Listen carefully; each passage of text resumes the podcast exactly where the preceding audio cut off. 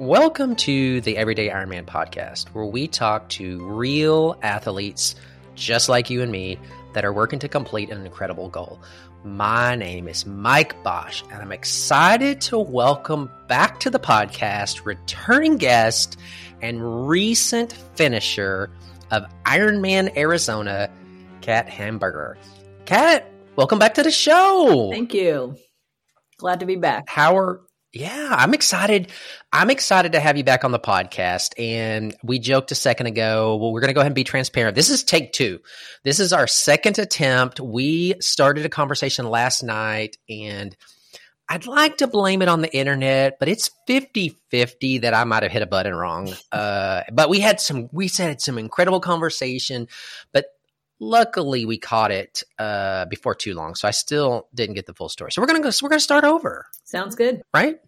Sounds good. So, just to kind of catch everybody up, because this is your second official time on the podcast, and we're not going to count last night. This is your second official time, but you were on the podcast on episode 65. You were actually, and I looked it up, it actually aired on my birthday. Oh, wow. Last year. Yep. September 23rd, 2022. So if you're out there listening to the podcast and you're not familiar, which I don't know what rock you would be living under if you're unfamiliar with who Cat is, but go back and listen to the episode, and you'll be all caught up on how she got introduced to triathlon. And at that time, Cat, you were preparing to race Memphis 70.3. That's right. Right. And so you've had quite a lot happen between then and now. You want to really quickly hit some highlights of what you've accomplished? Yeah. As far as triathlons go, I did some locals, but then I did Memphis, which is what we talked about, as I was preparing for it in the last podcast. And then I did Ironman Texas, where I met you in person. That was exciting. Mm-hmm. And then, that was 70.3 Texas. Let's not confuse that with, actual full Ironman. And then I, on a whim, signed up for 70.3 Des Moines 2 weeks before that event, right, just because I could, because I had a discount code. So what was more exciting, Cat? Racing Texas 70.3, or actually meeting me prior to the race? Is it a coin flip? Oh, I don't know. It's a toss up, That was a great day. I actually met Ryan Kate. Yes. As well, and he and I, he literally walked right in front of me. And I sent him a message through Instagram. I'm like, dude, are you at 70.3 Texas? Because at the time, I thought he was still living in Atlanta. Right. I didn't realize he had moved to Austin, which he's now living in California. But anyway, and then he and I both were cheering for you as you came out of the water. Yes, I saw you guys. And, he's got fiery red hair. So I definitely I saw him. Yeah. Yeah. And my shiny, bald scalp, I was deflecting the rays of the sun that That's day. That's right. I think. That is too funny. Well, cool. And then of course, Des Moines, you did on short notice, you said, with your coach, right? And how was that? I mean, was that a nice race venue? I've heard good things. It was okay. There were lots of, hairpin turns on the bike course that I didn't care for. Okay. And because it was so windy, some of those turns, people were unclipping and just super slow, going super, super slow as they're making it. I actually saw a couple of folks get hit by crosswinds, and they actually went over on some of those turns. Oh my goodness. So I didn't love the bike course. It was totally closed off to traffic and everything. So that was good, but it was just lots of turns that, I think most people didn't care for, but I definitely liked Memphis, the venue, better than So, well, we might see each other in Memphis this year. We talked about that. I can be convinced. Last night, after our failed podcast attempt, I'm leaning towards Memphis at the end of the season. But cool. Well, hey, let's talk about Arizona. Let's talk about having crossed the finish line, spoiler alert, you finished, but crossing the finish line, hearing those iconic words of "you are an Iron Man." So let's talk about, first of all, why we picked Arizona as our full distance race. Yeah. So there's a couple reasons. First off, it's not an ocean swim. I'm a pretty bad swimmer, and there's no way I'm ready. At least at this point, I don't feel like I'm ready to face the ocean and jellyfish and Lord knows what else is in the water. Yeah. So because it was a lake swim, you know, that was a plus for me. And then on top of that, my work has a headquarters in Tempe. And so, you know, I could go down to Tempe and work out of that office for a few days and see some of the folks that I work with in person and meet with them in person and, you know, have that type of interaction while I'm there. So it worked out. And on top of that, my coach has raced it 15 times. So he was full of advice for me. Oh, so he did. He gave you all the insight. That's right. So Arizona is in Tempe. I mean, I know Tempe is in Arizona, but Ironman Arizona is in Tempe. Right. Is 70.3 Arizona in Tempe as well, or is it in Phoenix? Well, Phoenix and Tempe are kind of they butt up against each other, is mine. You know, so it's yeah. See, I didn't know that. So yeah, okay. I'm not sure. I know that the venue's a little different for 70.3, at least for the bike course. I'm not sure like if the swim is in the same. I kind of think it is, but I'm not totally sure. Yeah. Okay.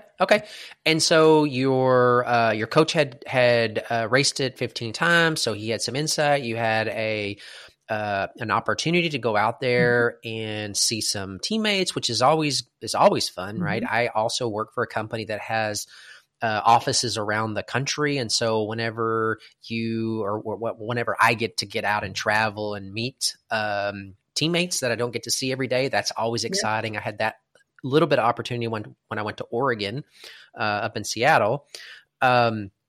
So how far in advance then, Kat, did you get there? So the race was on Sunday week ago as of the time we're recording. And when did you get into the area of Tempe? Prior to race, how far? I flew in on the Tuesday before, so my plan was to come in, get my bike put together, and have time to deal with that if I messed it up, which would, you know, there was definitely a high likelihood of that, and then work out of the Tempe office for a few days, so actually like just be a normal person and work, and then take, you know, a couple of days off at the end, like that Thursday and Friday off as leading into the race. So. Nice. Okay. So you mentioned something there that I am always interested in, and that was you had your bike with you, right? So you flew out there, which would have been one of the questions I would have asked. You got there on Tuesday and you had to put the bike together. So you didn't use dry bike transport or any of those other things. And you mentioned you did Des Moines and you did, Galveston and you did Memphis, and I don't know if you flew or you drove to those races, but was this the first time flying with your bike? I drove for all the other races. This is the first time I've ever flown with my bike, and I was traveling alone, so it made it worse. So I'm not mechanically inclined. So gotcha.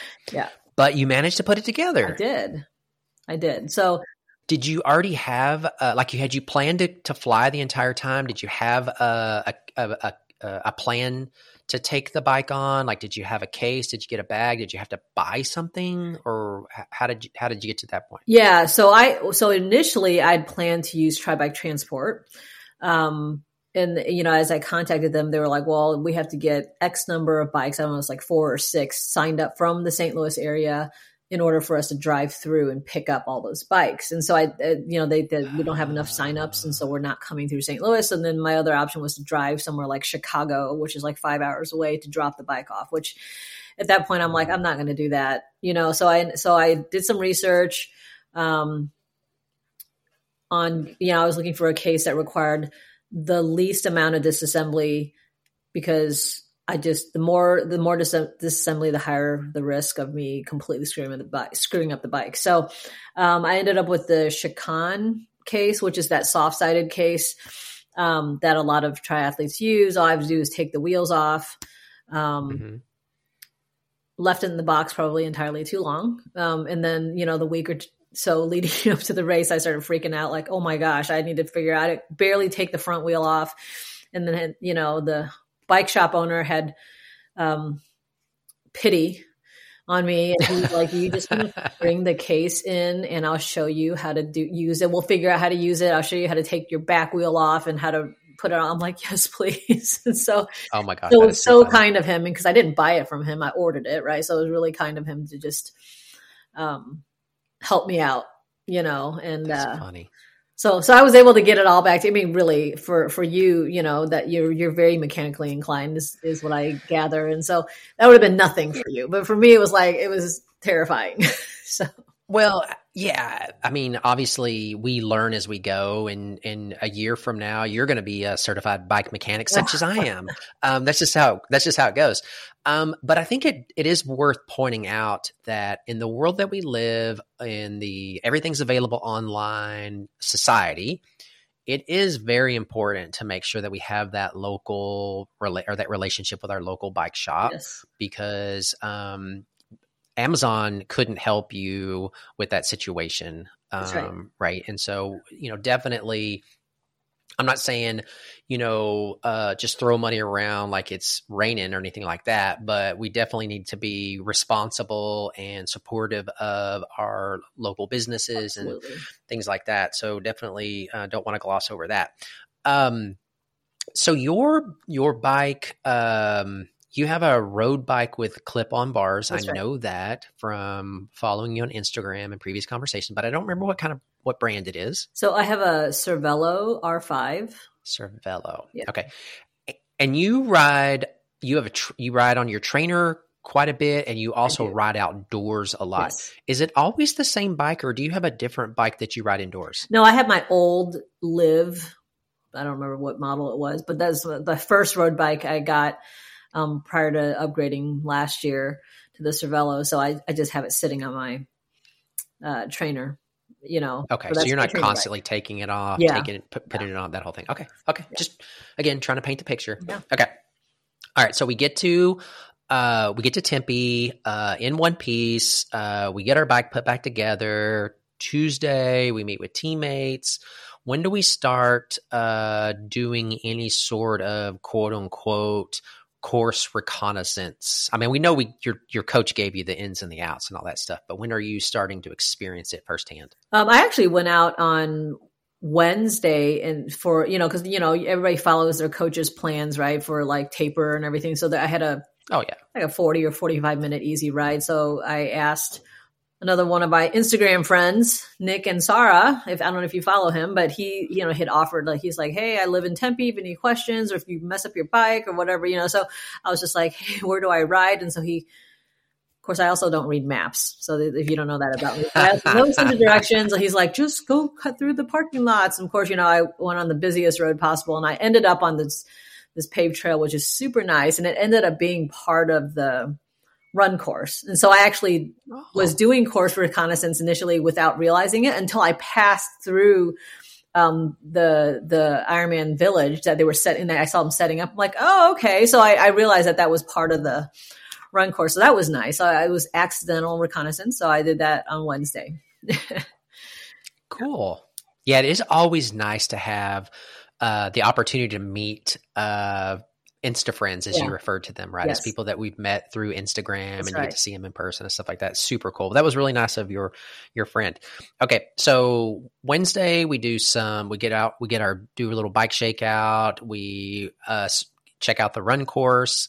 Talk me through Thursday, Friday, and into Saturday. Yeah. So actually Thursday I actually worked. But I think I'm trying to remember. I think I went for a short run on Thursday. And then Friday I actually took off work, and, that was when, one of my teammates was in town, one of his athletes that he coaches. And then, one of my friends that's also racing, we all decided to meet Friday when Ironman Village opened, to register to check in together. And so that was super sweet, because the volunteers got us 4 spots right next to each other. Nice. So obviously that makes it that much more meaningful, right? Cause you can meet at transition, your bikes are all next to each other. You can, you know, so that was really cool. So Friday after we checked in, one of the girls and I went and rode the Beeline. So the Beeline is the main highway stretch that that you ride on the bike course. It's a three loop out and back.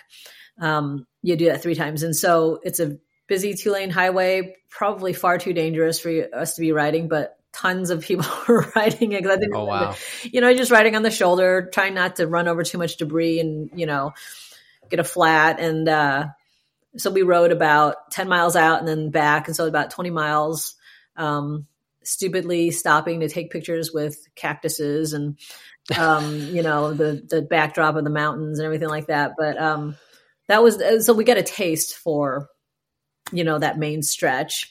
And, and then one of the other girls and I, drove an hour and 15 minutes out to a lake, and we did a quick swim in the cold water, 'cause I'm terrified of the cold water. And so that was great. So we did that. That's funny. Yeah. That is funny. So a couple of things I want to kind of break down, is I agree. Getting the sequential bib numbers to where you have everybody in transition, that you can kind of lean on for support and stuff like that is super cool. Now, were you guys for sequential numbers, meaning you were on the opposite side of the rack, or were you every other? Because I've had that conversation with somebody, and they're like, I almost wish I was like skip a number, and then we're like next to each other on the same side versus the other side. I think it's just. It's personal preference. Yeah. I actually never thought about that, but no, we were 2 on one side and 2 on the other. Right. So we were forced to sequential numbers. Yeah. Yeah. Which does make sense too, because you kind of have a little bit of a shared space. So I think there's pros and cons. It just depends on what your personal preference is. And this cactus that you referred to, now I'm imagining one of those Joshua tree type cactuses. Is that what it was? Like the thing that looks like a person from a distance, or was this like the prickly round cactus with like the long needles? Big cactus. You know, I mean, there were lots of them.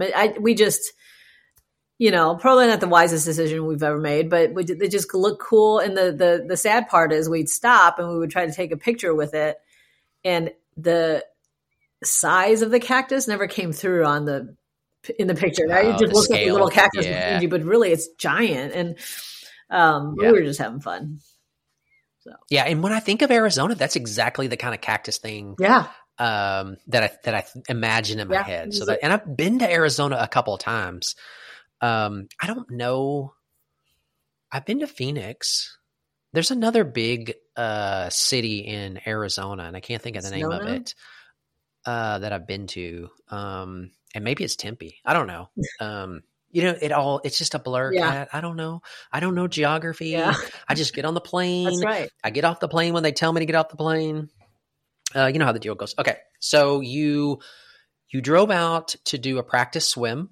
And I know from following you on Instagram for a couple of years now, I remember when you first started learning how to swim. I know swim is something that you have worked really hard on, and that you have been very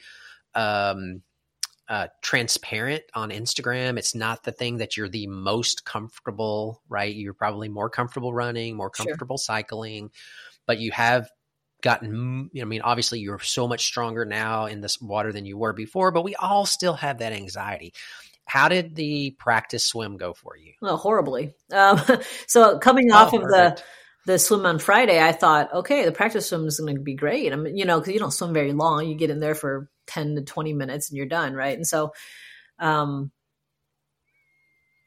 you know, there were people freaking out like right at the beginning. And so I wasn't the only one, but I got in there and I can't even tell you what caused me to freak out. I don't know. I just got frantic. My heart rate went up. And so I actually ended up having to, I just got on my back for a little bit, which then I immediately realized I can't sight. This is not the smartest thing to do right now with all these people around me. So I flipped back over, swim with my head out of the water a little bit, and then just like made my way over to the first kayak I saw. And I was hanging there with a couple other people that were freaking out as well. We were you know, and finally it was just like, you just got to go. You got to go. You got to make it around those buoys and get back to the, you know, to the finish. And so once I got calm there, I was fine, but it's just like, I was so disappointed and upset with myself that I was like, dang, you couldn't even make it through that, whatever, 400 meter swim, you know? And, but the good thing is, I think, you know, is what came out of that was a plan for race day. Like, if you free, you know, so I was just like, I don't care if I freak out or not, no matter what, when I get in that water, I'm just going to paddle along with my head out of the water for a short while until I know I'm calm. And then I'll put my face in the water and introduce my face to the cold water. And that's exactly what I did.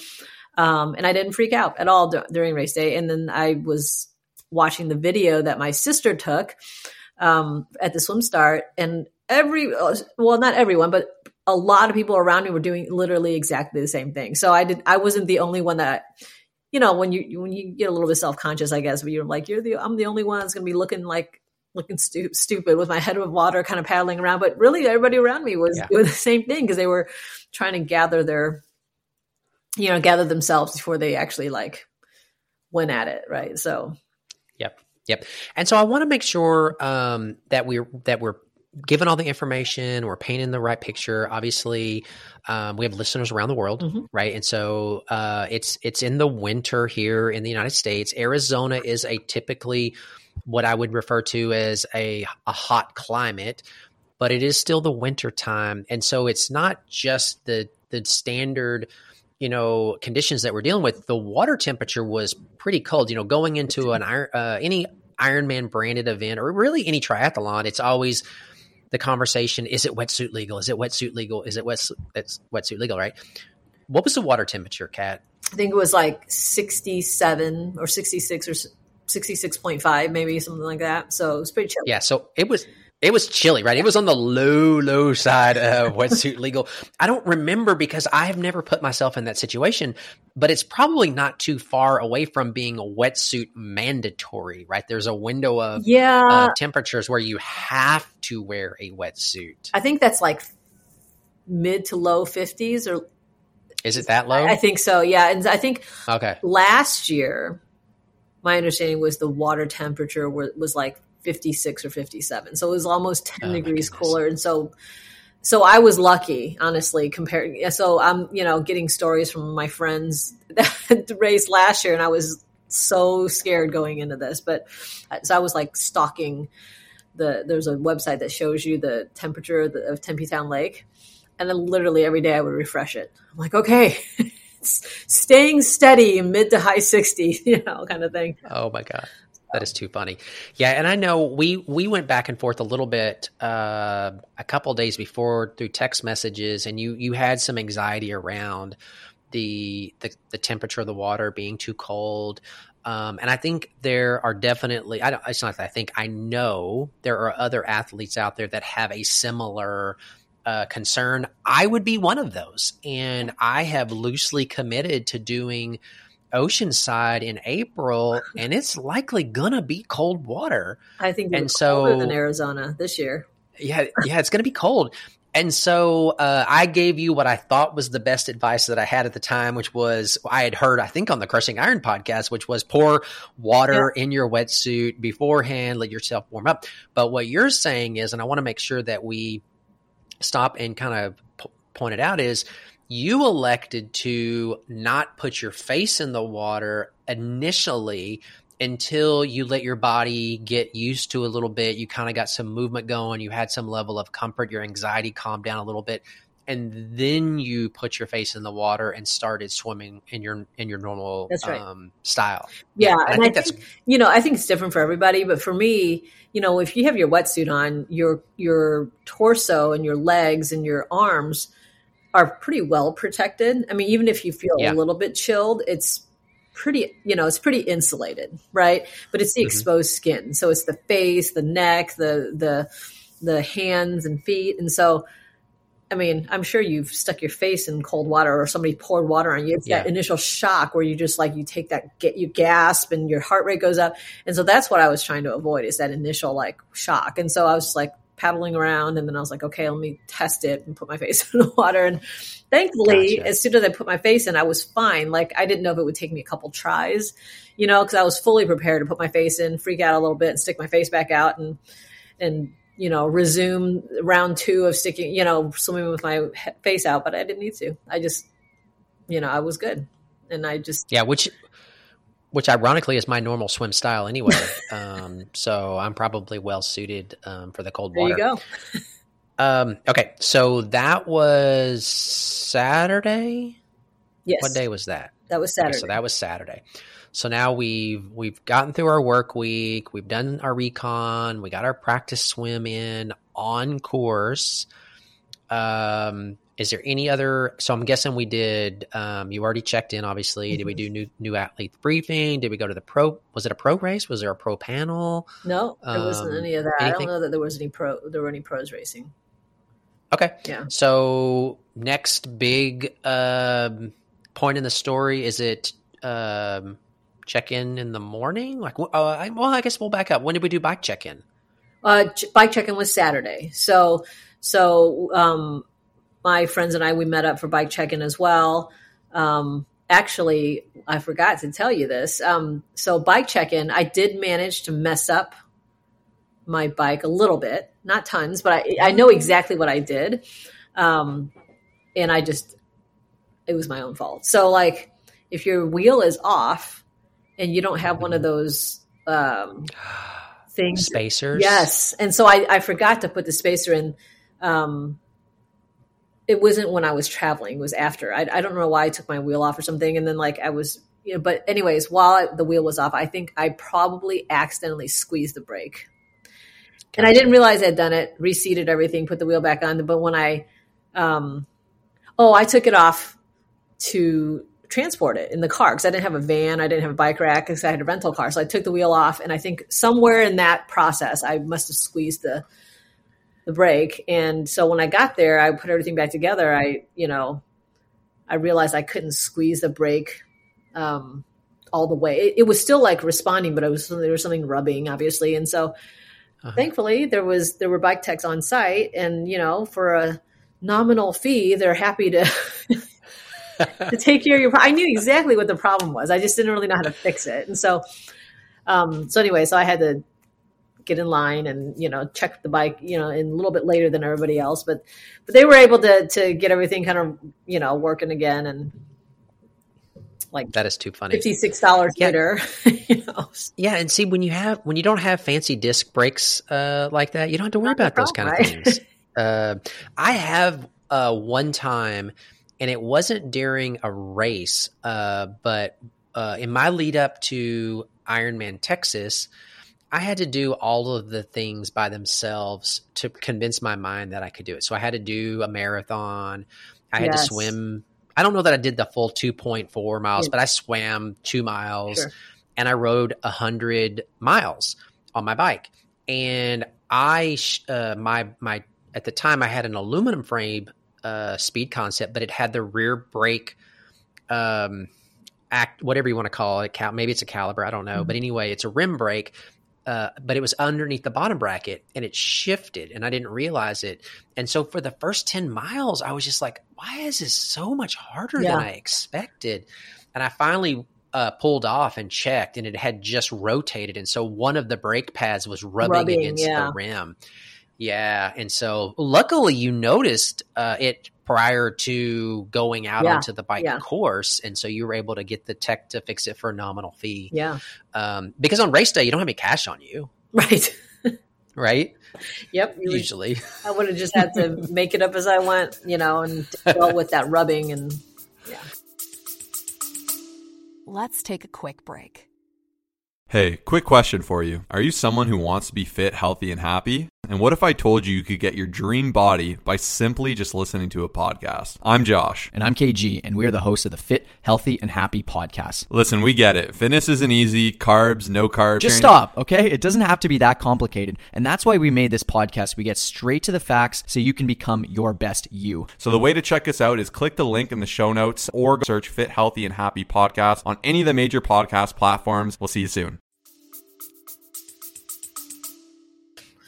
That's too funny. Okay, so you got your bike checked in. You did all your bag check-ins on Saturday. Yep. So Ironman Arizona, they don't have anything. I guess it's a clean transition. So you have two transition bags, and then you have two personal needs bags. And so you were required to turn in the transition bags when you checked the bike in. The personal needs bag came with you the next day, but then you had access to the transition bags if you needed to add nutrition, which is what I did. Is I went did all my bottles and stuff like that the night before. And then I went back and put them in the transition bags in the morning. So, okay. So we're all checked in. We've got all of our practices out of the way. We are we staying close by to the race venue, or how far are we away? Yeah, I was, so I chose a hotel that was kind of in between my office and the race site. So I was less than 10 minutes away. I was like 7 or 8 minutes away from the race site. So it wasn't too bad, but it wasn't, I didn't really want to walk there, but still drive. Okay. And so for anybody who may be looking to do Ironman Arizona in the future, how was parking race morning? Was there ample parking? Yeah. Was it hard to find a spot, or? It was the best parking experience I've had of the, four races that I've done for Ironman. So, a lot of the races you're like parking in the grass and, and then like walking a mile to the transition kind of thing. This one, there was a parking garage. Well, there are multiple parking garages kind of close by, but there was one specific garage that's right across the street from the venue. And you had to pay, a fee, obviously, during, like when you're just in the Ironman Village the days leading up to it. But on race day, if you have a wristband, you park for free. And so, so you're in a protected parking garage, which is great. And then you just walk across the street and then it's right there. The venue is right there. And so, I really like that. You don't have to like worry about parallel parking or finding spots. And so that was very convenient. I really like that. Super cool. Okay. So you mentioned that you had gone out there by yourself on the plane. You went out a couple of days for work. You met some Insta friends early on. You had a couple of friends that were racing with you. Did you have anybody else, family, friends, join you for the race? Yeah. So my sister and one of my best friends came on Saturday. So they didn't show up until like late afternoon, the day before the race. So I saw them for dinner, and they knew and were very supportive, obviously, that I, you get into that zone where you're like, I got to get my nutrition ready. I got to make sure everything, and I got to go to bed early, as even though you may not sleep, but you're trying to be a good doobie and do the right things the night before the race. So we had an early dinner, like literally like at 5 o'clock, and then they just kind of went off, and I'm sure they went out to the bars. I don't know what they did, but they left me in my room, knowing that I had to get in my zone. So. That's funny. So you made me think of something that I don't think I've ever asked anybody. And it's something that I experienced last year, but I don't know that I've talked about too much. And that is, how many time zones did you change from your normal time zone in St. Louis to the race time zone? It was just one. So it was one, but you went the right direction, right? So you gained an hour. That's right. Right. Yeah. And so versus if you had gone to Maryland or Florida and you would have lost an hour. Yeah. And the reason I bring that up is, so when I went to Oregon, I picked up 2. And so even though I had to get up, quote unquote, early, it didn't seem early. Yeah. Yeah. Yep. Right. Because I was 2 hours in a better position. So did you notice the hour change at all? Yeah, the only reason I noticed it is because the week prior to that, actually, I think it's 2 time zones now I think about it, but we had just gone through daylight savings, and so Tempe was only an hour off, because I don't think they change. They don't ever switch. Yeah, Arizona's got some weird time zone rules. Because I know earlier in the year they were 2 hours behind. So anyway, so the week before the race, I had to go to California. And that was 2 hours behind. And then my body hadn't readjusted. And I turned around and went back to Tempe. So like I think my body was in a state of confusion for a week. And so I was just, my sleep was thrown off a little bit. But it was very nice to know that you gain an hour, so if you do get up super early or whatever, like you can adjust a little bit, lay around. Yeah. Whatever, so yeah, it was something I really didn't anticipate, but I noticed it mostly on race morning, where I didn't feel like I was getting up. Of course, when we're in training, we always get up early anyway. but it didn't feel like I had to get up any extra early because I had already gained 2 hours on the trip out there. Okay. So, we're 10 minutes away from the, venue. We can park in the garage across from the race, hub. Transition opens around 5, I'm guessing, somewhere in that neighborhood, right?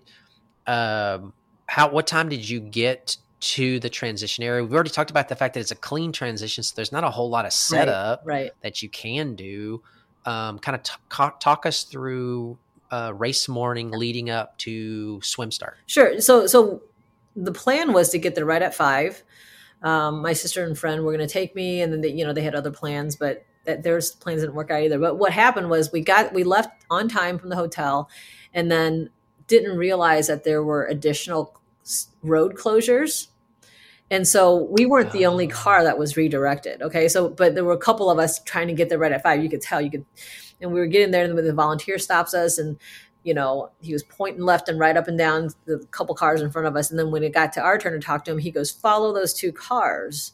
They know where to go to kind of route you back around to that parking garage." And literally, I feel like we went the longest possible way because we're like, why are we getting on the highway? We feel like we're going in the opposite direction of where the race venue is. And somehow, 10 or 15 minutes later, we ended up, we figured out the cars that were around. We've kind of figured out okay, this is the parking garage. So we parked. So we were delayed a little bit because of that. But like you said, because it's a clean transition, there wasn't a whole lot to do except for I had to go find my transition bags to put the bottles of nutrition in there that I had mixed up the night before.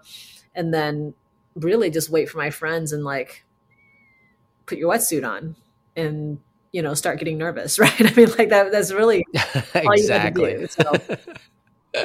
Gotcha. Okay. So, we talked a little bit about nutrition. When do we start, taking in nutrition? Do we take in nutrition prior to the swim? Are we sticking with a particular product? What's our plan for the day? Yeah. So I'm pretty boring. I do the same thing every time, but before a long workout or a race, I eat a Maurten solid bar. I eat the chocolate flavored one. So I eat one of those. I ate a banana. And then I had a Maurten gel as I was walking to swim start. So that's all I had in the morning. I didn't overload myself. And then my target during the race was to average 60 grams of carbs per hour. Okay. So that varied on the bike and the run on the bike and the run. And I kind of made up for it, after the swim when I was in the changing tent in transition, I had in my transition bag 80 grams of carbs in the Maurten drink mix. So as I was, putting my socks on and stuff, I was drinking that to catch up because I had just done the swim without any, I couldn't, obviously you can't take nutrition while you're swimming. So I did, in transition, I made up for it. Gotcha. And is this the same Maurten that is usually available on course, the gels that they offer? Yes. Okay. And that's the reason because I don't want to carry, I don't want to carry anything with me. I don't want to carry any on the run. So I just want to be able to grab things. So smart. Yeah.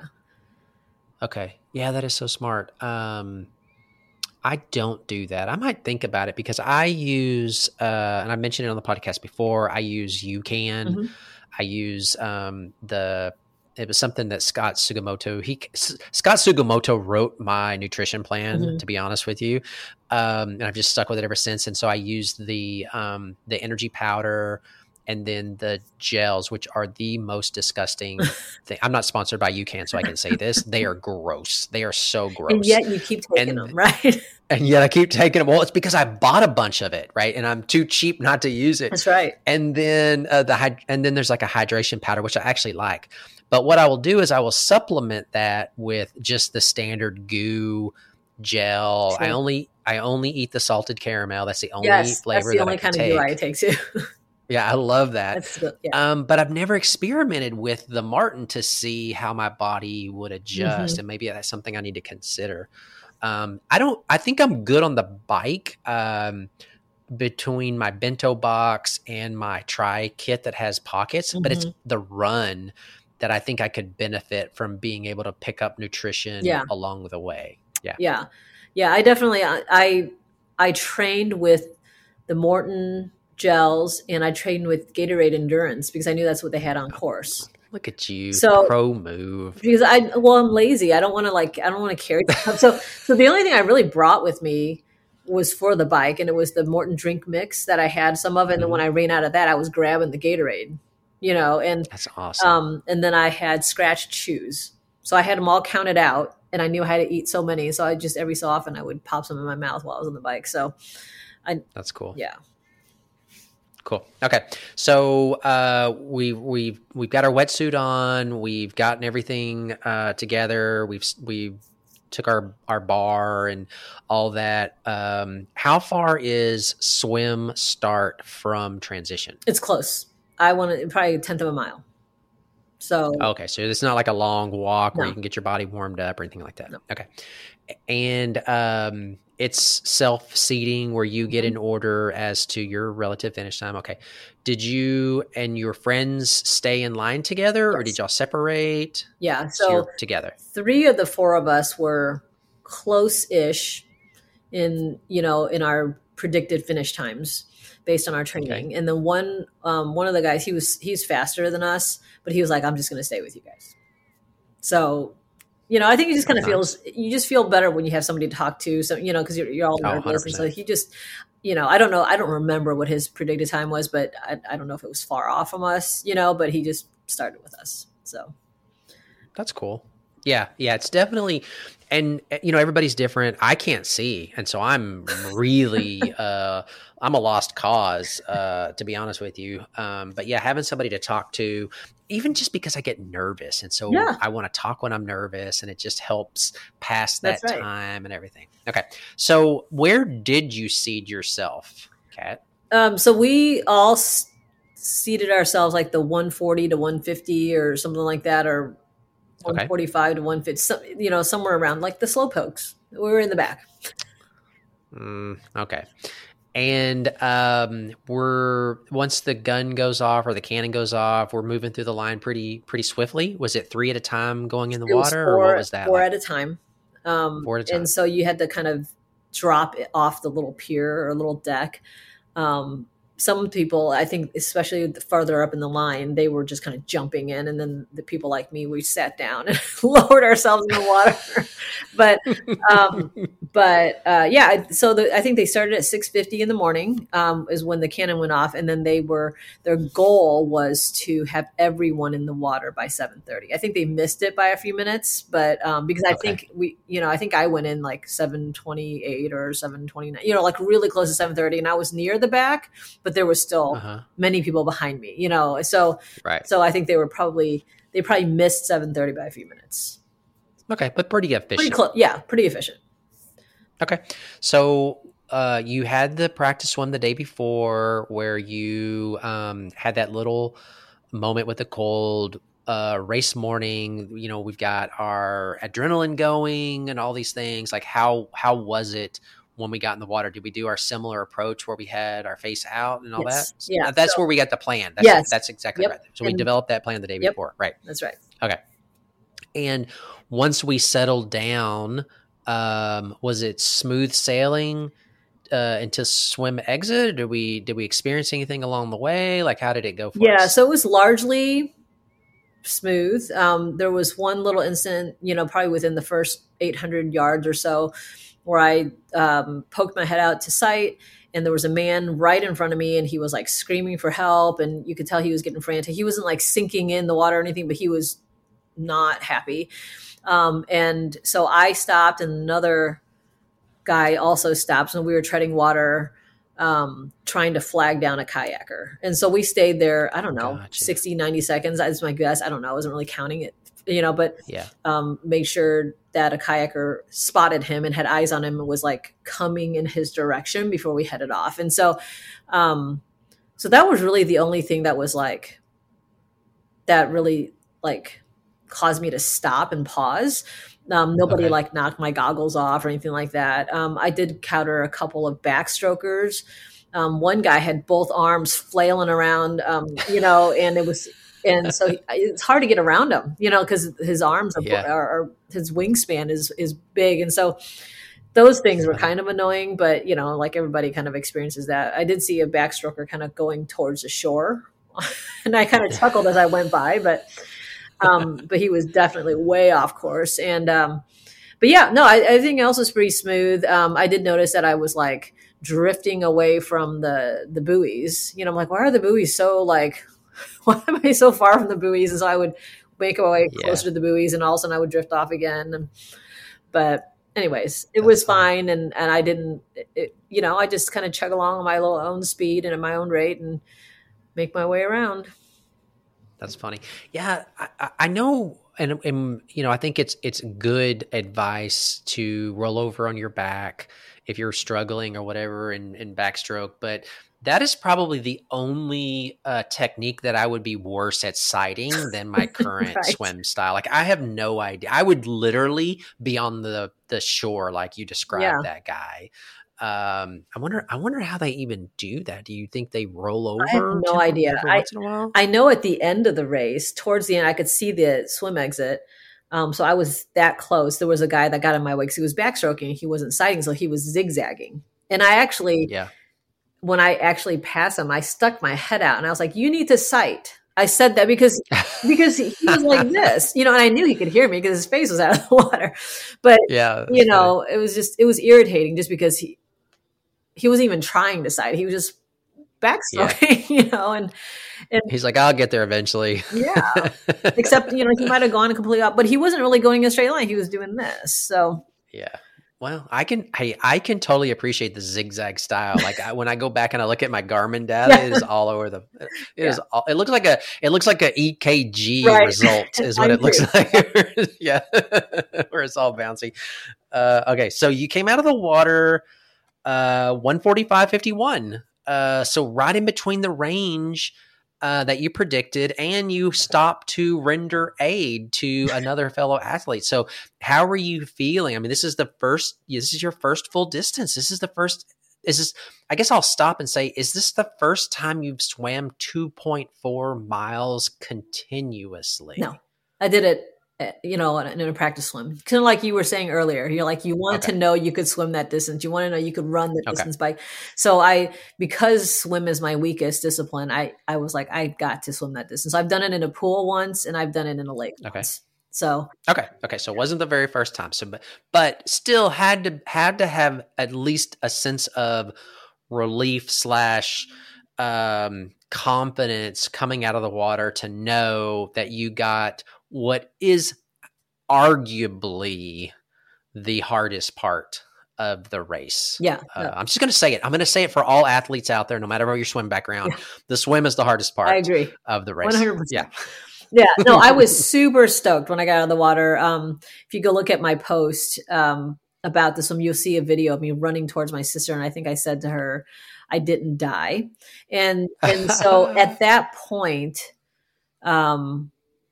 I knew that unless I had like mechanical issues or I got injured or something, I knew I was going to finish, even if it took me the entire 16 hours and 40 minutes or whatever the time limit was for this race. I knew that I was going to, you know, like unless something unforeseen happens, I was like, I got it. I know how to ride a bike, you know, and I know how to run / walk or whatever, you know, like, you know, that you can make forward progress for the rest of the day until you cross that finish line. So, yeah. Oh, I have very few memories of Ironman Texas, but that is a memory that I have coming out of the water, looking at my wife and saying, I don't care what else happens the rest of the day. Right. I finished that swim. So that's right. I will get this done. Yep. Yeah. 100%. So you grab your bag, head to the tent. Yes. Right. Are we doing a full change? Are we putting cycling gear on? Are we going to ride in the suit that we swam in? I mean, obviously you take the wetsuit off, but like talk me through swim exit to bike start. Yeah. So I had the wetsuit strippers who were my favorite volunteers. They, you know, they save you an enormous amount of time. So they took the suit off. I ran into the tent and, my plan really was just to keep the tri-kit on. I didn't bring any extra clothes or anything. It was a little chilly. but I didn't have any other options. So I put my socks on, you know, helmet. And the only thing I did, which I don't always do, is to put the cycling gloves on, because over the course of 112 miles or whatever we were riding, I found that if I go longer distance without gloves, my hands get, you know, your skin gets stretched as you're like going different positions and anything like that. So I just had the gloves on for just warmth and protection, basically. And gotcha. Yeah. Okay. So we're heading out to the course. We're feeling good. And how is the air temperature at this point? Are we still upper 50s, lower 60s? Yeah, is the sun out? Is it cloudy? It wasn't super sunny, but it wasn't like completely cloud. It was, you know, partly cloudy. It was my best guess was probably mid 50s when I got out of the water. So like I said, it was a little chilly. I mean, like but because the air is so dry, you dry out fairly quickly. Like, you know, you're not like drenched for a long time. So. Okay. And I know that you had told me previously that the bike course was 3 out and back loops or 3 out and backs, relatively flat. Yes. Right. You're on a road bike with aero bars. Are you using the aero bars, or are you on your drops, your hoods? Like how do we spend the majority of our bike? So majority I was in aero. And, you know, towards the end, you know, I don't have a tri bike, so I have nothing to compare it to, but like, I don't know, my shoulders get a little tired, you know, and I just, you know, you just don't want to be in that same position all the time, which I fully understand that being an aero is like the best position to be in, especially on a flatter course. You know, I did go into my drops some. And then when the wind was behind me, sometimes I would just go on the hood, you know, and ride it the way I like to on a road bike. You know, even though it may not be the best position to be in for the, you know, for the most streamlined position or whatever, I just, you know, sometimes you just kind of need to come out of it for a minute. And yeah, that's so funny though. That reminded me of something, when I did the relay for Ironman Texas, and I know that I've told you this, I volunteered, for the rest of the way. Mm-hmm. And it was a pretty windy day that year. And it's typically windy in Galveston, and you usually have the bike runs the length of the coastline. And so it's like 20 miles out, 20 miles back. And you either have a headwind going out or you have a tailwind going out, whatever. Right. And this guy, it was another cyclist, and he said something was said, and he was like, man, I don't understand. Why are all these people riding an aero with a tailwind? He goes, I'm up right as sail, he goes, right? I'm catching as much. Yeah. He goes, I'm catching as much wind as I possibly can. And I was like, you know what? I never thought about that. And it would be interesting, like if anybody has done any sort of wind tunnel testing, like everybody wind tunnels test against the headwind, but it would be interesting to know from a purely, you know, wind advantage, when you're faced with a tailwind, should you come up out of aero and try to catch? Right? Yeah. And he did. I totally forgot about that until you said it just now. But I do remember that guy saying that. And I was like, that's a pretty interesting idea. I'm sure there's science. That'd be funny. Right. Yeah, it's got to be science behind it for sure. Maybe Kat, what we could do is we could put together a proposal, and we could get some grant money. There you go. To actually study this, and then we could be legitimate scientists on top of bike mechanics and triathletes and all those things. Okay. So, at what point are we picking up our special needs bag? So the special needs bag on the bike was available during Loop 2 and Loop 3. Is what they told us. And so Loop 2 would have been on the way back into town, and approximately it was just past the halfway point. And so I stopped there during Loop 2, and I got half my nutrition out, you know, restocked stuff in my kit and everything. I ate an Uncrustable, you know, and I had another bottle of nutrition there. And so I drank some of that. Like it just had stuff that I wanted to have with me. And then I didn't realize, so during the athlete meeting, they made it sound like you can stop twice. They're like, it's available. loop 2 and loop 3. Oh, and I was okay. That is a little deceptive, isn't it? Yeah. And so my plan was to take half the nutrition out, stick it in my pocket, and then come back in loop 3 and stop again and grab the rest of it. And if I wanted another Uncrustable, it was there. So if I wanted additional, like something to eat that was a little different than what I was eating. So I stopped in the third loop and he was like, "We threw your bag away already." I was like, "What?" Because I had other things that I wanted in there, like pickle juice, just in case I cramp later in the run, you know. And so, like, so they threw away like my extra pickle juice and my, you know. So I was a little irritated there, but now I know that when they say it's available loop 2 or 3, you can stop one time. You can't stop twice. Yeah. So. Yeah. And I think that's an important thing to call attention to, because I don't think that was an Arizona decision. I think that is an actual rule. Oh, really? That your special needs bag is only available to you one time. Okay. And I think what they were saying was you had the option of 2 or 3. It was probably just a little deceptive in how they said it. Right. So I want to make sure we call attention to it. So if you're listening to the podcast and you're like, "Oh, what is it like?" I'm 99% sure that it is in fact only available to you one time. You just sometimes have the option of when you're going to get it. And the other thing too is they say very often that it's not like if you don't pick up your special needs on either loop, you can't get it later. Like you're not getting it back. So don't put don't put anything in your special needs bag that you're not planning on getting. I've heard of athletes putting shoes in their bag for the run. So just know that you're not getting them back, right? It's not like your morning clothes bag or something like that, right? You ain't getting them back. Okay. All right. So you missed out on your second Uncrustable of the bike course because it threw it away.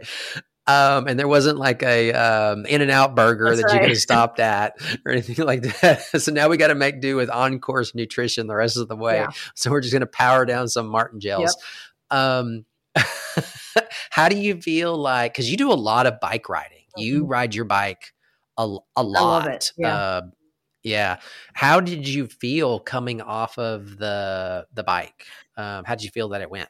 I actually felt pretty okay given. So the wind was probably 5 to 10 miles an hour at the first out and back. And the second was probably like 10 to 15 miles an hour. And I swear by that third loop, it was like 25 miles an hour. It just kept going up. And so, you know, I mean, like you're getting tired because, you know, and so I felt pretty good. I mean, like I was hoping to go a little faster, but I had to keep telling myself because I do like cycling so much that I'm naturally going to push harder on the bike because I like it and I'm better at it. And I had to keep telling myself, you have to run a marathon.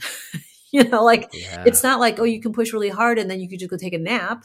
It's like, you have to run a marathon. So I just had to just hold back. And so I held back a good bit because I knew that I had several hours left after I got off the bike. So I actually felt pretty good.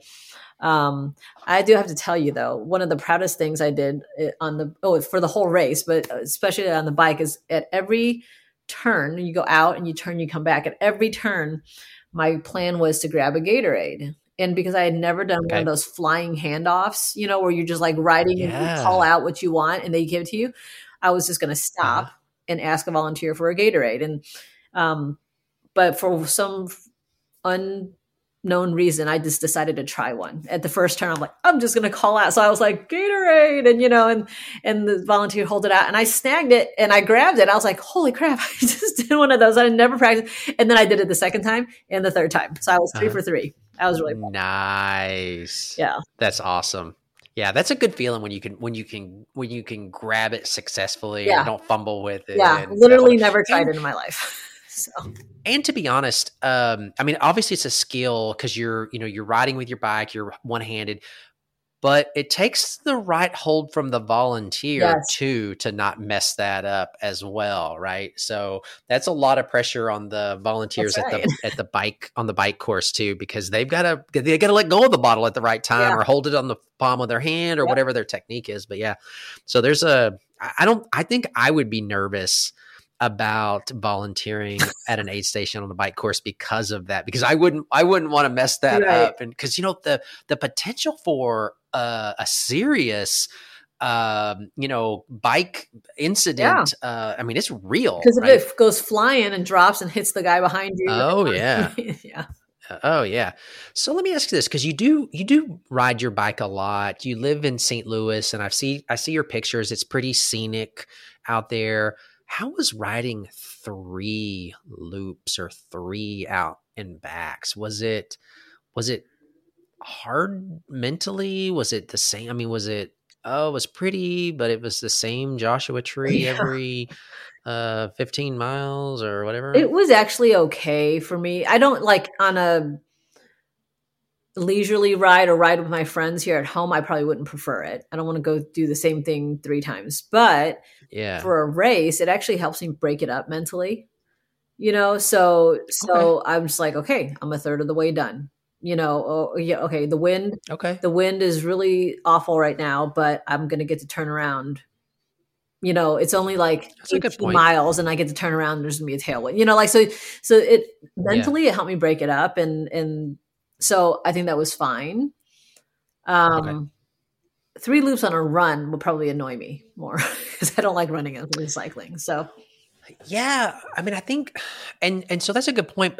The reason I think the 3 loops on the run is an advantage is because they can pack the spectators into a tighter radius. And I think that's the advantage. It's in no way the advantage to the actual runner, but the benefit that the runner gets from the higher density of the spectator is an advantage. For sure. So when you were describing the 3 loops on the bike, I was like, you know, I don't know that I've ever done 2 loops on a bike course, except for when I did the local Olympics. All my other 70.3s have been either an out and back or a loop of some sort. Yeah. I don't think I've ever done multiple loops on a bike course. So I don't know how I'd feel. Yeah, I was just curious. It helped me to break it up mentally. Now, you know, okay. Was it kind of boring by the third? By the third loop, you're like, yep, seen that before. But, gotcha. But mentally I know, like, okay, I'm this far in, only one more loop. Okay. That's fair. Okay. So you ended up with a, 6:39:57, bike split. So you're out of the water. You're feeling good. We didn't mention it. You had a 15 minute flat T1, which is weird. It's very rare that someone's on a flat number like that. I totally took my time in T1. I mean, I didn't rush through anything. If you can't tell, it took 15 minutes. I was just like, whatever, you know, drinking my nutrition. I was just taking it all in. It was an absolute mystery in T1. And I think T1 is always longer than T2. For some reason. And I look at numbers a lot, right? Because I host a podcast. That's what we talk about. So I don't think 15 minutes is incredibly, incredibly long. I looked at my plaque. They don't have our transition times. I did a complete change of clothes. I was probably 20. You know, if there was a cutoff for transition, I might've just barely made it, to be honest with you. Yeah. I was not focused on being speedy at all. Yeah. But you had a pretty efficient T2. You had a 5:48 T2. So when you come off the bike, do they have somebody there catching your bike for you? They take your bike from you? Off to it. It's so great. How sweet is that? Yeah. You don't have to find your spot in transition or anything like that. And the great thing is so nice. When I you can see it in my Instagram post and my bike recap is my sister and my friend were volunteering, and they were volunteering at the swim exit doing the wetsuit stripping, but then, you know, they just decided to stay, and they literally were doing every job that needed help. That is so cool. And so my friend was actually holding the megaphone, calling out your bib number, because what they do is they call out your bib number, and the volunteer runs over and grabs your transition bag for you, you know, by you. So that is so cool. Apparently my sister went and grabbed my bag, and she knew my bib number. So there's no need to call it, right? Because my sister was there. Yeah. So my friend, when she saw me, you can hear it in the video. She says, "Cat Heimburger, woot, woot." You know, Oh, so that was funny. I didn't realize that's what she was doing. I heard her say it, but I didn't know that she was actually calling out bib numbers for everybody else except for me, you know. That is so funny. That was fun. Yeah. That was fun to see that. Well, awesome that your sister and your friend were kind enough to hang around and do more volunteer duties, because obviously we know we can't have races with volunteers. That's right. But super cool that your sister was able to get your bag and your friend was able to give you a little bit of a personal shout out there. That's actually pretty cool. I've not experienced that, because at 70.3 they don't have the megaphones. Right. They don't call the numbers and all that stuff. So that is really, really cool. Okay. So we got our transition bag. We're quick through transition. Is it pretty much just shoes and race hat number at that point? Yeah, I mean, it was not a lot. Yeah, right? The bib, the hat, sunglasses, and I was off. You know, I just restocked my nutrition too. Yeah. Okay, what kind of shoes are we running in? Hokas. Okay, so you're running Hokas. Okay, perfect. And how did the run go? Because I got to be honest with you, Kat, as you know, I was tracking you on race day. I got slower and slower. Right. Well, actually, so I don't, race day is race day and we've all experienced it and whatever. And so, I was actually tracking you and I was tracking two other athletes, and there was a point in the race where the tracker couldn't find you. That's what it literally said. Told me. Yeah, it literally, and so I text you. I was like, "Are you okay?" Oh. Because at that point, it looked like it had gone an hour since the last time that long. It was a long time. Oh wow! And so I was like, "Oh no, something must have happened," and so I didn't know. And so you text me back. I think you text me back a little later, like, "Yeah." And it was almost like, "Why would you ask?" Yeah, I didn't know. I thought I was going to be there in the race. Yeah, but yeah, it was enough time to where, and I forget how the tracker words it, but it's basically like they don't know where you are at that point. You know, it's funny that you said that, because there was a big text thread of family and friends that were virtually tracking, and my sister and friend were part of that group, so they were texting pictures that they took of me or like updates, like, she looks like crap or she sprung off the bike or whatever. Like they were visually laying eyes on me and giving those updates. And so I was reading through the threads after and there was, somebody did say, where does she go? Like the tracker stopped working. Like, did she go to the medical tent? And my coach he made some funny comments, but he was like, maybe she went in the porta potty. Sometimes they lose signal in the porta. I'm like, no. And my sister responded, she's not going in the porta potty. Like she is going to pee on herself. It's just kind of funny. That is funny. Like all this commentary, but yeah, no, I was fine. I never got hurt or anything enough that I had to like remove myself, obviously, because I finished. Okay. But yeah. But so it was, that's one of the. It's one of the advantages of the being able to track somebody through the progress. But then you also, you run into that and you're like, oh no. And I went through the similar deal with Chris Tubbs. Chris Tubbs did Cozumel. Yeah.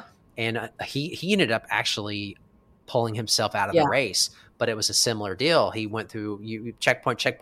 All of a sudden there's like a nothing, long stretch and you don't know. And so you hate to, but you always like, for whatever reason, you assume the worst at that point. And I was like, and I knew that you had some little niggles here and there, and you just don't know race day. Yeah. And I was like, oh no. So obviously I was glad when I saw that you finished and all of that stuff. So overall, how would you say the run was? The run was fine. I'm not like super thrilled with, my time on the run. But I had to really watch it because my legs felt okay off the bike because I saved myself for on the bike. I didn't push super hard. So I had legs left, but around 10 miles, I don't know exactly when, but around 10 miles in, I was coming down a slight incline and I felt my left knee, like, like it threatens to give out, it just feels a little bit weak. But I didn't totally collapse or anything, but it was just one of those like, oh, okay. Like, and so I knew, I was like, you know, if I was just doing a run around here or something, I'd be like, okay, I'm just going to tough it out and do it, you know? But I was like, no, I have like 16 miles left, you know, like I can't.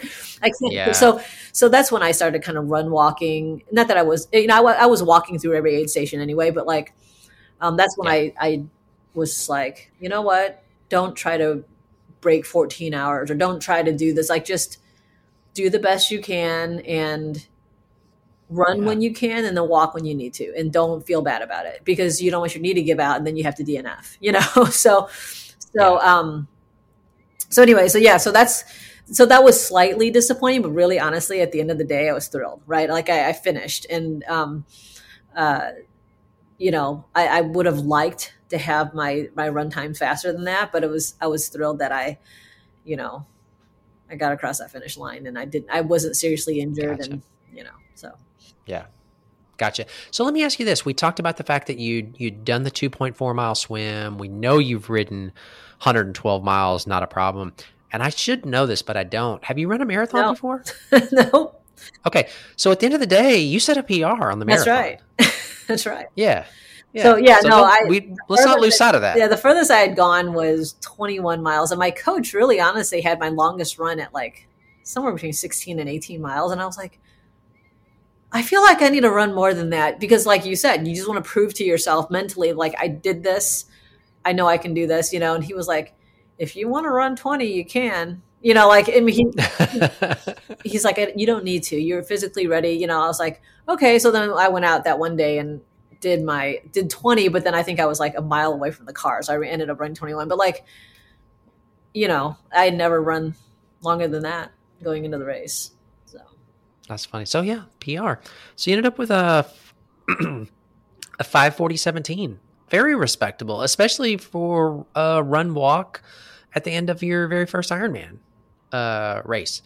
So let me ask you this, and I didn't ask you in the beginning of the podcast, and I didn't ask you before in our first attempt at recording the podcast yesterday, or any of the conversations that we had leading up to it. But did you have a time goal set for yourself prior to the event, or were you in that camp of, I just want to finish? Yeah. I didn't have a specific time goal. I didn't want to do it I didn't want to take 16 hours to do it because I know but I knew I probably wasn't going to like break 12 hours or anything like that. So I didn't have a specific goal, but I just wanted to go out there and really take it in because it was my first experience, you know? And so I didn't want to go in with like head down, race it, you know, kind of thing. And which is the same thing I did in Memphis which was my first 70.3. It was like, just go out there and like enjoy it. And if you feel like you can push at certain points, go push. And if you don't want to, and you're just having fun, just go have fun and just like enjoy, cause I want to remember it. And so, I didn't have specifically, I just really wanted to finish. And, at one point, you know, when I came off the bike, I looked at my time on my watch and I was like, I might be able to break 14, you know, and it was one of those, okay, well, let's keep chugging along and see how you feel. And then my knee went and I was like, okay, forget it. Like, you know, let's not kid ourselves and then get yourself seriously injured to the point where you can't train afterwards or it takes super long to heal, you know, to recover or whatever. So, there will be more races. Yeah. You got to save yourself to fight again another day. That's right. And while you didn't, go sub 14, and I didn't write down your exact time. I know you went sub 15. Yes, it was like 14:20 something. Yeah. So you're good. Yeah. So let me ask you this: we're 10 days out or something like that, right? You've had time to process it. Is there anything that you would have done differently if you had the opportunity to go back and race the same race on the same day? Is there anything that you would do different? Yeah, I would have pushed harder on the bike. But again, I had never put all three together at those distances, and I just didn't know what my legs would feel like on the run because I never run the marathon distance. Yeah. And, you know, so I would have probably upped my effort on the bike. Okay.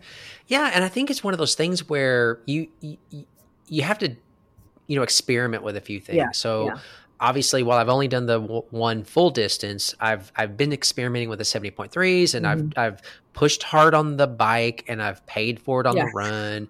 And then I took it a little easier on the bike, and I really didn't gain much on the run. And so now I'm back to, well, let's just race as, you know, let's just do it as hard as we can do it. Right. Yeah. Because every course is different. Would you do Arizona again? Absolutely. Absolutely. I would. Nice. Nice. Yeah. It's a great venue. The wind is a killer. I'm not going to lie. You know, the water's a little dirty. I think, when we were talking about the picture I posted of the things that was floating around the water. I think that was in our, practice podcast. Yeah. Yeah. So you sent me a picture a couple days before the race. You're like, this is the water I get to swim in. And it had an old shoe and a couple other items floating in the water. Yeah. There was a shoe, a water bottle.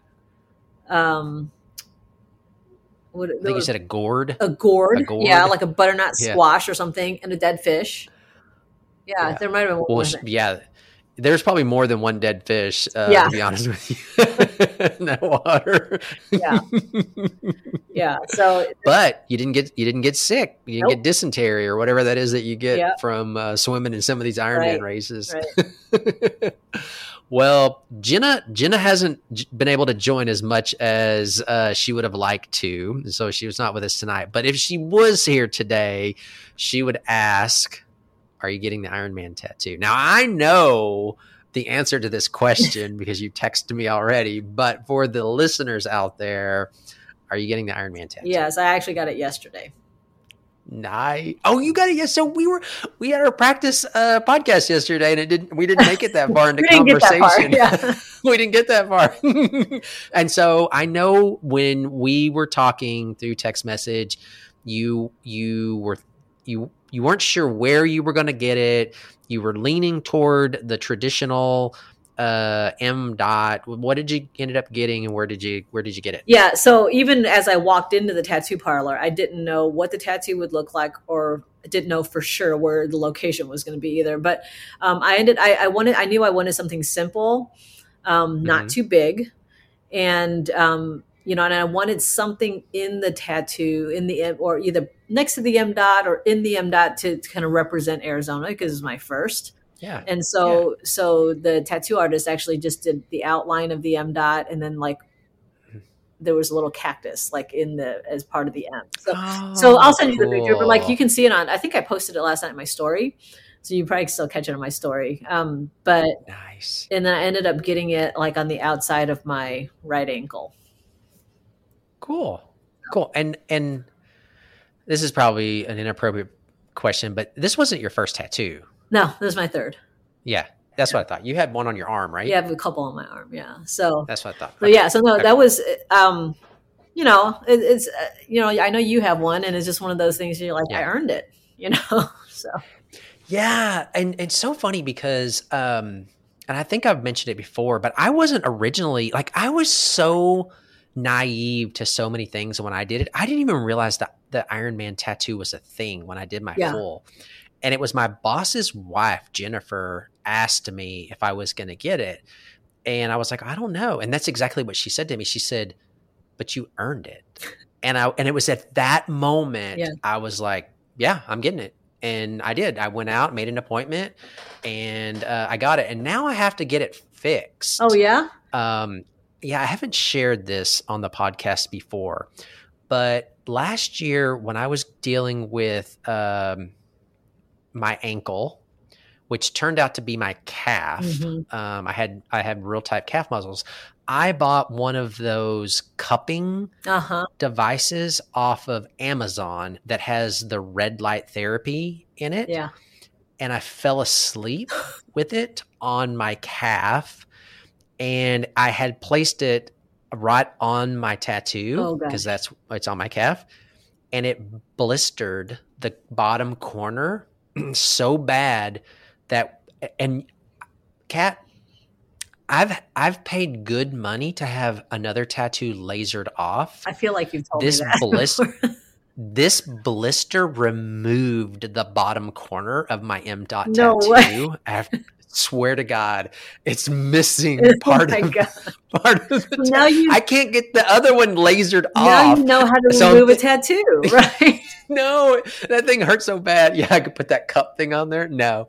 But yeah, so now I have to find somebody that can fix it. And the reason it's complicated, because as I sent you the picture I sent you was the day that I got it. Yeah. It has the Texas flag in it, yeah, and it's got a lot of shading. And this is actually my second incident with the tattoo. Something happened, I think, right after I got it, and I scratched it, and it got infected. Oh, no. And it ended up scarring through the flag as well, but it's kind of hidden because of the shading. Yeah. But now it's actually missing part of the outline of the corner. Yeah, it looks stupid. I got to get it fixed. But that's for another day, I guess. I don't know.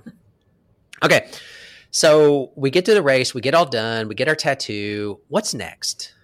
Meaning the next race? What's up? What's up next for you? We're coming into the winter. Are you just maintaining? Do you have your sights on anything? Are you just looking to next year? Yeah. Like what's up next? So, as far as, I do want to maintain a pretty high base, fitness level. I think I've told somebody this, that I would always want to, at any point, be able to go run a half marathon. And not feel dead, right? So I want to maintain that type of fitness level. So, obviously it doesn't require tons of volume to do that. So that, and I also want to focus on efficiency in the pool, because obviously I'm slow, as we've discussed multiple times on this podcast. So I want to make sure I, focus on some of that. So maybe getting some lessons, or I don't know, doing something. I haven't decided yet, but I'm going to do that. And then try to put on some muscle, just because when you're doing endurance and high volume endurance activities, you tend to lose some muscle. I don't know that I've lost any this training cycle, but I just I can focus more on lifting because I'll have a little more time, but my, I am going to race 70.3 Oregon in July. But before Oregon, 2 weeks before Oregon, because I'm really smart, I'm probably going to do the Triple Bypass bike ride. And I think you should join me. So yeah. So yes. So you did mention that to me last night, and I actually did look it up. And I actually told a coworker of mine who also rides his bike, and he's thinking about it as well. Because I told Josh, I was like, it's on my list of things that I want to do, but I don't want to do it by myself. Right. And so doing it with you and your friends is probably my best opportunity to do it. There you go. And it's well within drivable in my van. So I mapped it out. It's 12 hours. Okay. And so I would do it in 2 days, right? So I would drive up, stay over, and then finish the drive the next day. So I did look it up. It's on Saturday. I think it was July 13th, 2024. I actually did do some research on it today. So while obviously I'm nowhere ready to sign up for it, I have to finish my road bike. I have to put you got to have a bike to ride and all that. I need a bike. I definitely need a bike. I'm not taking a tri bike to ride the triple bypass. Yeah. No, I looked it up. It's 110 miles and 10,000 feet of elevation. Yeah. I will not be riding my tri bike. Yeah, and I'll probably get there early and stay with my cousin, but I think acclimating to that is going to be important too. And so I listened to the Crushing Iron podcast, and that question has come up a couple times. And what Coach Robbie says is you either want to get there when you race at elevation, and Boulder is probably a good example. Yeah. You either want to get there a week ahead of time to acclimate. Okay. Or get there the day before, and your body just doesn't even have time. Yeah, you want to go other way. What you don't want to do is get there like 3 days before, because then you're stuck in that in between. That's so, according to him. Would you be at a detriment if you get there the day before though, and then you start? I think it's one of those things where it's so fresh you don't even notice. You just don't even notice the change. Is what was his theory behind it. But yeah, so I don't know. I considered, depending on how schedules work out, I think it would be cool to go up and spend a couple of days in Colorado Springs. Yeah. And then go up to Denver and so over. And so I don't know, maybe I could make a week out of it. Yeah. We'll just have to see how some things with work shake out. Yeah. I mean, I could work remotely. So I think my plan right now is to go to Denver and then kind of make my way up to the higher elevation, you know, as I acclimate. So That's super cool. So I might see you there. I might see you in Memphis. Yeah. I will not see you in Oregon, but you'll track me. I will definitely track you. Oregon was a fantastic experience. I hope your experience in Oregon was as good as mine was. But if nothing else, be prepared for a personal best swim time for sure. Like that is. There's no way around that. Yeah. You will set your fastest swim time. So that's super cool. Okay. Anything that we didn't cover? I don't think so. It was great chatting with you. Yeah, it was great catching up with you. I mean, obviously we communicate semi-regularly, but it's good to see you. It was good to hear your story. Obviously, you know, getting the opportunity to really walk through the experience of the first full distance is always, that's a cool thing. Yeah. So I appreciate you taking time out of your day to share your experience with me and with all of the listeners. So go hit those weights and